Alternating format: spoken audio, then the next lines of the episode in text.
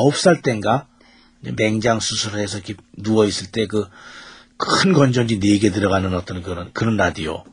그걸로 정훈이 씨의 꽃길 이런 걸 들으면서 상상의 누나도 생각을 해봤던 적도 있었고 아기가 돼가지고 저 한번 저 목소리 좋은 여자분한테 한번 누나를 생각하고 업혀봤으면 그러니까 이제 커서는 그게 상상의 애인도 생각해 본 적도 있었고 그 라디오를 들으면서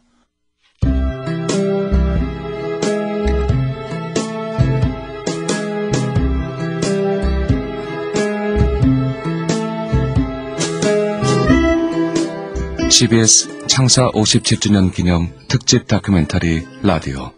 오늘은 그 다섯 번째 이야기 라디오로 상상하라 편을 보내드립니다.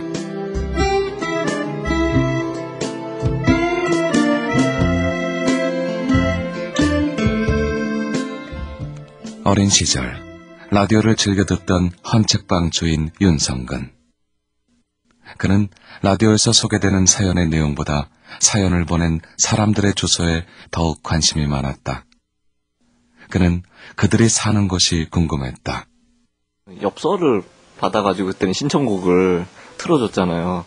그때 예 희한하게 홍제동하고 북가자동이 이렇게 많았어요. 그 얘기를 하도 듣다 보니까 어, 내가 마치 북가자동 아는 사람처럼 근데 실제로 가보니까 정말 라디오에서 들었던 그 홍제동의 모습하고 내가 상상하던 모습하고 거의 비슷하더라고요. 복개천이라든지 굴다리라든지 되게 신기했었어요. 시골 소년이었던 소설가 김중혁은 라디오를 들으며 새로운 문화를 접했고 미지의 세계 서울을 동경했다. 서울에서 어떤 일이 펼쳐지는지 되게 가보고 싶은데 자주 못 가잖아요. 근데 라디오를 들으면 약간 그런 게 해소가 됐어요. 동네에서 구해 들을 수 없는 음악들, 동네에서 만나볼 수 없는 사람들, 이런 사람들을 라디오로 만날 수 있으니까 더 넓은 세상, 그리고 더 좋은 세상, 더 내가 막 가보고 싶은 세상을 꿈꾸면서 좀 문화적인 체험 같은 걸 많이 할 수 있었던 게 TV보다 오히려 라디오였던 것 같아요. 시각장애인 성낙주는 라디오 야구 중계를 들을 때면 더 이상 시각장애인이 아니었다. 라디오에서 들려오는 현장음은 보는 것보다 훨씬 또렷한 인상을 남겨주었다. 어, 일단은 그 맞는 소리의 궤적에 따라서 밀어치는 건지 당겨치는 건지 또 타자에 따라서는 이만수 선수가 칠 때는 무슨 구겨지는 소리 같은 소리가 났습니다. 이렇게 보면 분명히 당겨치는 그런 경우가 많았는데 아 저런 소리가 나면 이건 틀림없이 홈런인 경우가 많았고 소리 자체가 좀 부실하게 나는 소리가 있습니다. 아 저건 제발 페어 지역으로 들어가지 말았으면 하는데 파울 어우 얼마나 다행이다 이렇게 얘기할 수 있는 이렇게 우리는 라디오를 들으며 특별한 장소를 미지의 세계를 그리고 다양한 장면들을 상상하게 된다. 라디오를 듣는 사람들은 라디오에서 흘러나오는 말 몇 마디로 시간과 공간을 자유롭게 넘나들며 상상을 한다. 오랜 세월 라디오 DJ로 활동해온 이문세와 베테랑 효과맨 김벌레의 얘기다. 라디오 매체는 공간과 시간을 왔다 갔다 할 수 있잖아요. TV는 그걸 보여줘야 되는 것이지만 라디오는 내가 이집트 사태 현장에 있을 수도 있고 30초 후에는 뭐 그러니까 호주의 골드 코스트에서 제가 해변가에서 너무나 큰 상상력을 줄 수 있는 것이고 금방 파도 치면 어 이게 대천에서 그래서 그 새소리고 계곡물 어 이게 또 언제 설았어 놨어 이게 내 맘대로 막 하니까 영상은 그걸 못해요. 요거는 사촌에 10년도 지나가. 라디오 제작자들의 상상력은 세상에 존재하지 않는 소리도 만들어냈고 사람들은 그 소리를 들으며 그 존재를 상상하고 현실처럼 받아들였다. 2008년 KBS 라디오에선 파격적인 프로그램이 만들어졌다. 사람이 아닌 DJ가 방송을 진행한 것이다. 깔끔한 진행을 위해 양치질 좀 했어요. 안녕하세요. 윌슨이에요. 배구공 DJ 윌슨을 창조한 윤성현 PD의 말이다.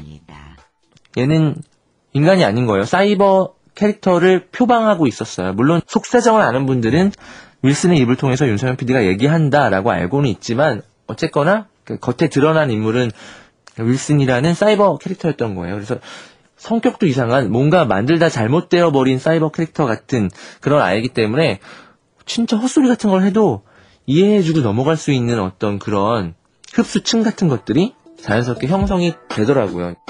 카운슬링계의 아방가르드 펑크 윌슨의 고민 상담 시간이에요. 문자 뒷번호 0153 사람들은 DJ 윌슨의 기괴한 목소리를 들으면서 그의 모습을 상상하고 그에게 말을 걸었다. 그가 살아 숨쉬는 존재가 아니란 걸 뻔히 알면서도 말이다. 환경운동하러 간다고 막 그런 얘기 했었죠. 예. 제가 심야식당이라는 프로를 하고 있는데 계속 윌슨한테 사연을 보내주시는 분들이 계속 계셨어요. 윌슨은 영국에서 잘 있나요? 뭐 안부를 묻는다거나 제가 가끔씩 또 그런 얘기를 하기도 했었죠. 우리나라에서 뭐 G20 같은 거 열렸을 때, 뭐, 아, 윌슨은 극렬한 급진주의적인 환경 운동가라서 야, 입국 금지 때문에 우리나라에 더 이상 들어올 수가 없다. 뭐 이런 식으로 막 뭐 재밌는 이야기들을 만들어 냈죠. 이렇게 무생물의 생명을 불어넣는 작업은 라디오가 가진 상상의 힘을 극대화시켰다. 특히 라디오적 상상이 창조해내는 가장 극단적 감정은 공포였다. 청취자 여러분, 인터컨티넨탈 라디오 뉴스 속보입니다. 7시 40분, 시카고에 있는 마운트 제닝스 전망대 파렐 교수가 화성 표면에서 엄청난 가스 폭발을 목격했습니다. 아, 그 가스가 현재 지구를 향해서 무- 1938년 10월 30일 저녁 7시 58분 CBS 라디오 드라마 화성 침공을 듣다가 겁에 질려 거리로 뛰쳐나온 사람들로 미국 동부 전역 도심 일대의 교통이 마비되었다. 움직인다. 거기 불러서 불러서라니까. 불러서. 아, 뭐 하는 거야, 빨리 비켜. 어, 빠졌다. 뚜껑이 빠졌어. 아, 조심해. 조심해. 아, 불러서라. H.G. 웰스의 소설 세계전쟁을 오선 웰스 감독이 뉴스 속보 형식으로 재구성한 이 라디오 드라마는 청취자 여러분, 2차 세계대전 직전 불안에 휩싸여 있던 사람들을 극도의 공포로 몰아넣었다. 아, 저 검은 구멍에서 두 개의 동그란 광채가 보이는데요. 아.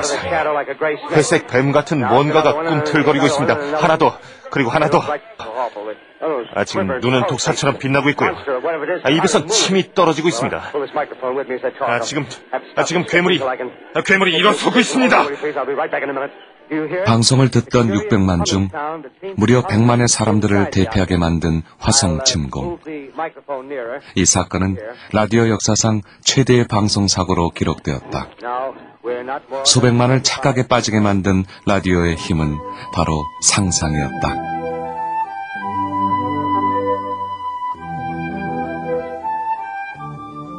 전설 따라 삼설리 1965년부터 15년간 방송된 MBC 라디오 드라마 전설 따라 삼천리.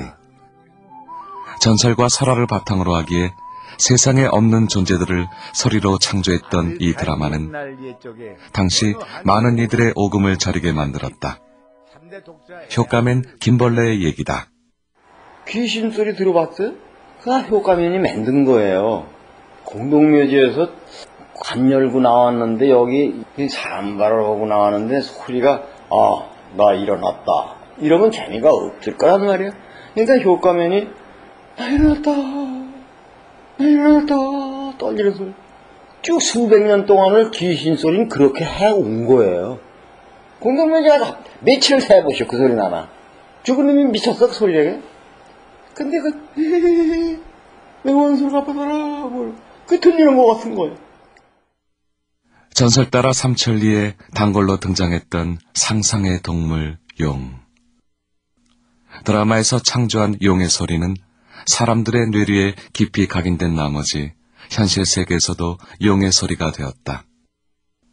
당시 음향 감독 차부안의 얘기다. 그 용 소리를 사실은 처음에 만들었는데 담당 PD 선생님은 이건 용의 소리도 아니다 이거예요. 용의 소리를 한번 들려주셔 그러면 내가 용 소리 들었니 이제 PD 선생님 그랬고 우여곡절 끝에 만든 소리가 한 번 용의 소리가 나가기 시작하니까 그냥 지- 진짜 용의 울음소리가 된 거예요. 전에 부산에 가면 용두산 공원에 올라가면 용 모형을 이렇게 만들어 놨어요. 공원에. 거기에 가면 가끔 그 용의 울음소리를 들려줘요. 그게 MBC에서 만든 용의 울음소리를 틀고 있더라고요. 전설 따라 삼천리를 만들었던 전 MBC 프로듀서 고무송은 이 프로그램에서 가장 중요한 건 스토리가 아니라 상상력이었다고 말한다.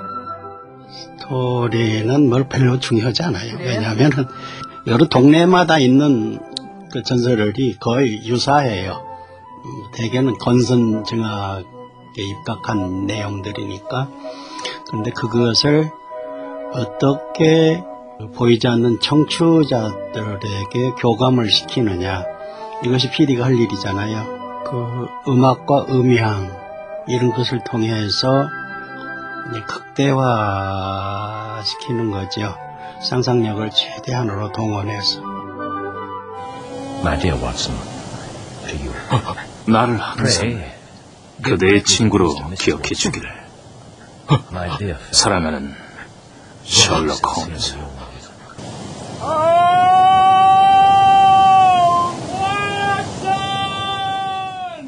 25년간 인기리에 방송되고 있는 영국 BBC의 라디오 드라마 셜록 홈즈. 이 드라마를 제작하고 있는 제레미 하우 역시 라디오 드라마의 매력을 상상해서 찾는다. 드라마 셜록 홈즈는 드라마 형식의 이야기들은 전부 방송했고요. 코믹 버전까지 제작했었어요. BBC4 채널의 DNA 같다고나 할까요? Great thing about drama on radio. 라디오 드라마는 아주 특징이 확실하죠. 전달만 해주고 듣는 사람들이 상상하도록 여지를 남겨둔다는 겁니다. 저희가 지금 기획하고 있는 라디오 드라마가 House of Leaves라는. 작품인데요. 미국의 어떤 가족이 여름 휴가를 갔다가 빈집 지하실에서 이상한 방을 발견하면서 거길 탐험하는 과정을 테이프에 녹음해 뒀는데 나중에. 발견된 테이프를 들어보니까 결국 한 사람만 살아남았다는 얘기입니다. 듣는 사람들이 엄청난 상상을 하게 될 겁니다. 아주 무서운 상상 말입니다. 영국 라디오의 발전과 미래를 위해 다양한 연구를 진행하고 있는 라디오 아카데미. 이곳에서 일하는 제임스 크레들랜드는 사람들의 머릿속에 가장 선명한 그림을 그려줄 수 있는 매체는 결국 라디오라고 강조한다. um, the best radio drama. 훌륭한 라디오 the best 드라마나 radio 라디오 다큐멘터리는 사람들의 머리에 멋진. 그림을 그리게 해줍니다. 그것도. 비싼 컴퓨터 그래픽 대신 아주 싸게 말이죠. Uh, very, very 당장 밝은 오렌지 젤리가 있는 큰 나무들로. 둘러싸인 강이 라디오에 나오면 conjure up a picture of a 머릿속에 그릴 수가 있어요. surrounded by trees, 어떤 미디어도 그렇게 할 수는 없습니다. 오직 라디오만 할 수 있죠.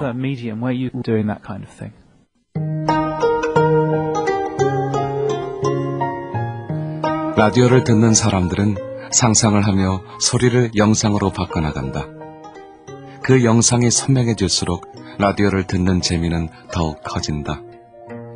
그래서 라디오 제작자들은 좀 더 세부적인 묘사를 통해 청취자의 상상력을 자극한다. 이제 한국 최고의 투수 선동열이 나옵니다.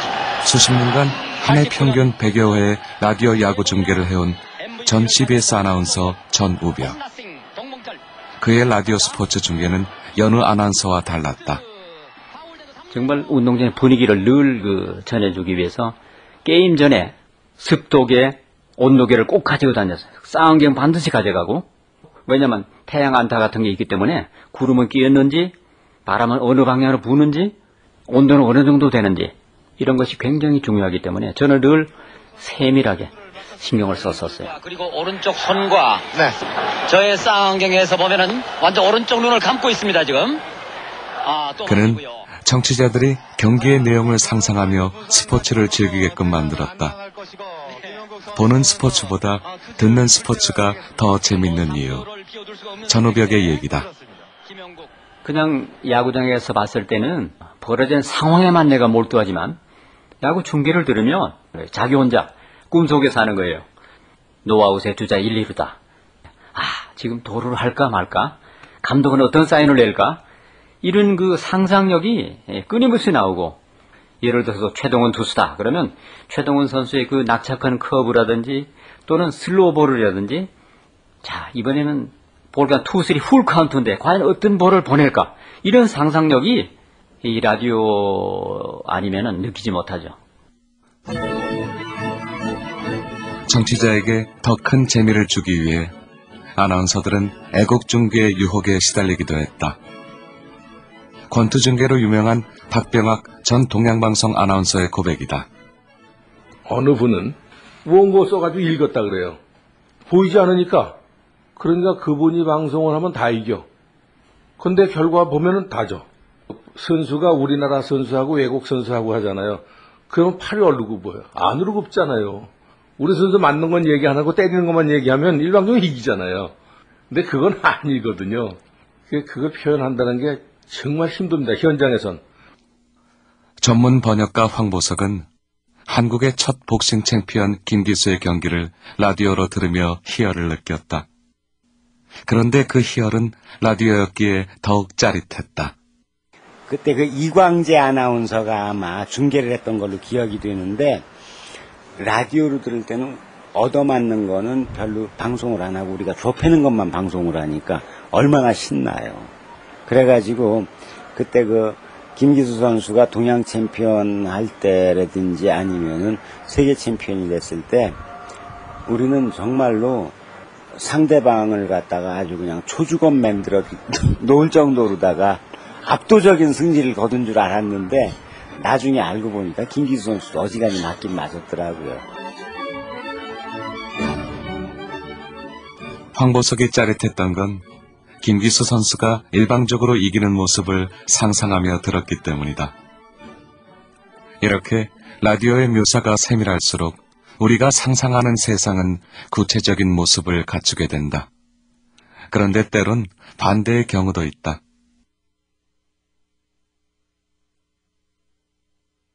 방금 우리는 아무런 소리가 없는 3초의 터널을 지나왔다. 이 3초의 침묵은 과연 어떤 의미일까? 라디오 작가 이관섭은 이 침묵을 사이라고 부른다. 말을 계속 주고받으면 듣는 사람이 숨가쁩니다. 그러니까 사이를 둡니다. 뚝 끊어요. 이 시청자들이 어? 어? 이렇게 되거든요. 이것이 중요하다는 거죠. 그건 뭐냐? 듣는 사람도 생각하라 이겁니다. 라디오라는 건 눈에 안 보이니까 귀로만 듣는 거니까 아무 말도 안 하는 것도 귀로 듣는 거거든요. 그게. 성우 김세원은 라디오를 진행하면서 의도적으로 말과 말 사이에 사이를 뒀다. 왜 그랬을까? 포즈를 상당히 많이 뒀죠. 아무 소리 없는 게 얼마나 많은 소리를 얘기하는 건지 몰라요. 그게. 사실은 이렇게 딱 끊고 아무 소리 안 하는 그 포즈에 사람들은 집중을 해요. 근데 사고 내기 바로 직전에 다시 다른 거를 다른 얘기로 이어가고 아무런 소리가 없는 순간이 더 많은 상상을 유도한다. 문화평론가 정윤수는 이를 심리적 휴지부라고 표현한다. 적어서 강하고 많이 보여줄 수 없어서 매력적인 라디오의 역설이 사이, 즉 침묵의 효과에서 확연히 드러난다고 그는 말한다. 오히려 역시 라디오 매체는 음, 심리적인 휴지부, 정서적인 여유 아, 이런 것을 가져가는 것이 좋지 않겠나. 물론 라디오는 적어서 강한 것이고 많이 보여줄 수 없어서 매력적인 것이기 때문에 이 적고 많이 보여줄 수 없음에 대해서 여기서부터 상상의 힘이 나와야 되지 않을까.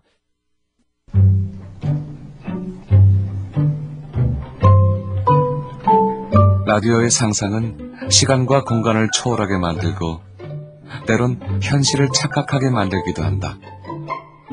우리 머릿속에서 그림과 생각을 이끌어낸다. 그런데 재밌는 건 같은 내용을 듣는 사람들이 저마다 다른 상상을 한다는 점이다. 방송인 강석의 얘기다. 진짜로 그 사람마다 그 수많은 수천 명, 수만 명이 있으면 똑같은 라디오 드라마나 라디오 무슨 싱글벙글씨로 듣는다 그래도 다 듣- 받아들이는 게 다르니까. 자기 살아온 과정이 다른 것처럼 텔레비전이나 영화나 이런 건 딱 보면 그대로 남지만 소리로 들은 것은 다 다르고 상상력을 아주 무궁무진하게 해줄 수 있는 게 라디오의 힘이 아닌가. 해가 지는 모습을 라디오에서 묘사했을 때 누군가는 서해안에서 봤던 쓸쓸한 낙조를 떠올리고 누군가는 지중해에서 봤던 화려한 서경을 떠올린다. 라디오 매니아인 소설가 김중혁. 그는 라디오와 문학이 만나는 지점이 바로 여기라고 말한다. 소설을 쓰는 게 되게 재미있는 게 소설가의 머릿속에서부터 시작을 하잖아요. 뭐 어떤 이야기가 펼쳐지는데 공간도 펼쳐지고 그걸 보는 사람들은 자신만의 공간을 머릿속에 떠올리죠. 그 과정이 문학의 묘미라는 생각이 들었어요. 라디오도 약간 그런 매체인 것 같아요. 사람들이 얘기를 하고 누군가 그걸 듣는 도중에 상상의 나를 펼치는데 말하는 사람의 상상의 나를 그 같은 공간과 듣는 사람의 상상의 공간이 근데 다른 공간임에도 불구하고 같은 공간인 거죠 사실 또 그 전달하는 과정 속에서 펼쳐지는 빚어지는 약간 미묘한 어긋남 우리는 하나의 라디오를 들으며 하나의 우주가 아닌 서로 다른 각자의 우주를 품게 된다.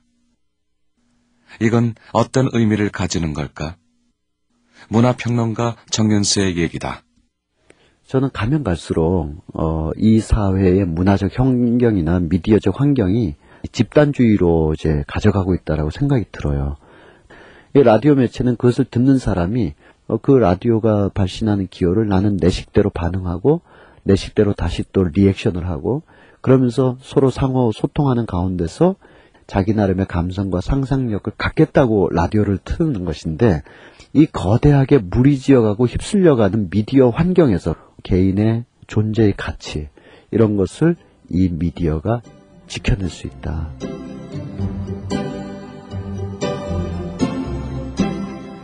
이렇게 우리는 라디오의 상상을 통해 군중 속에서 숨어 살던 익명의 존재가 아닌 고요한 나를 찾게 된다.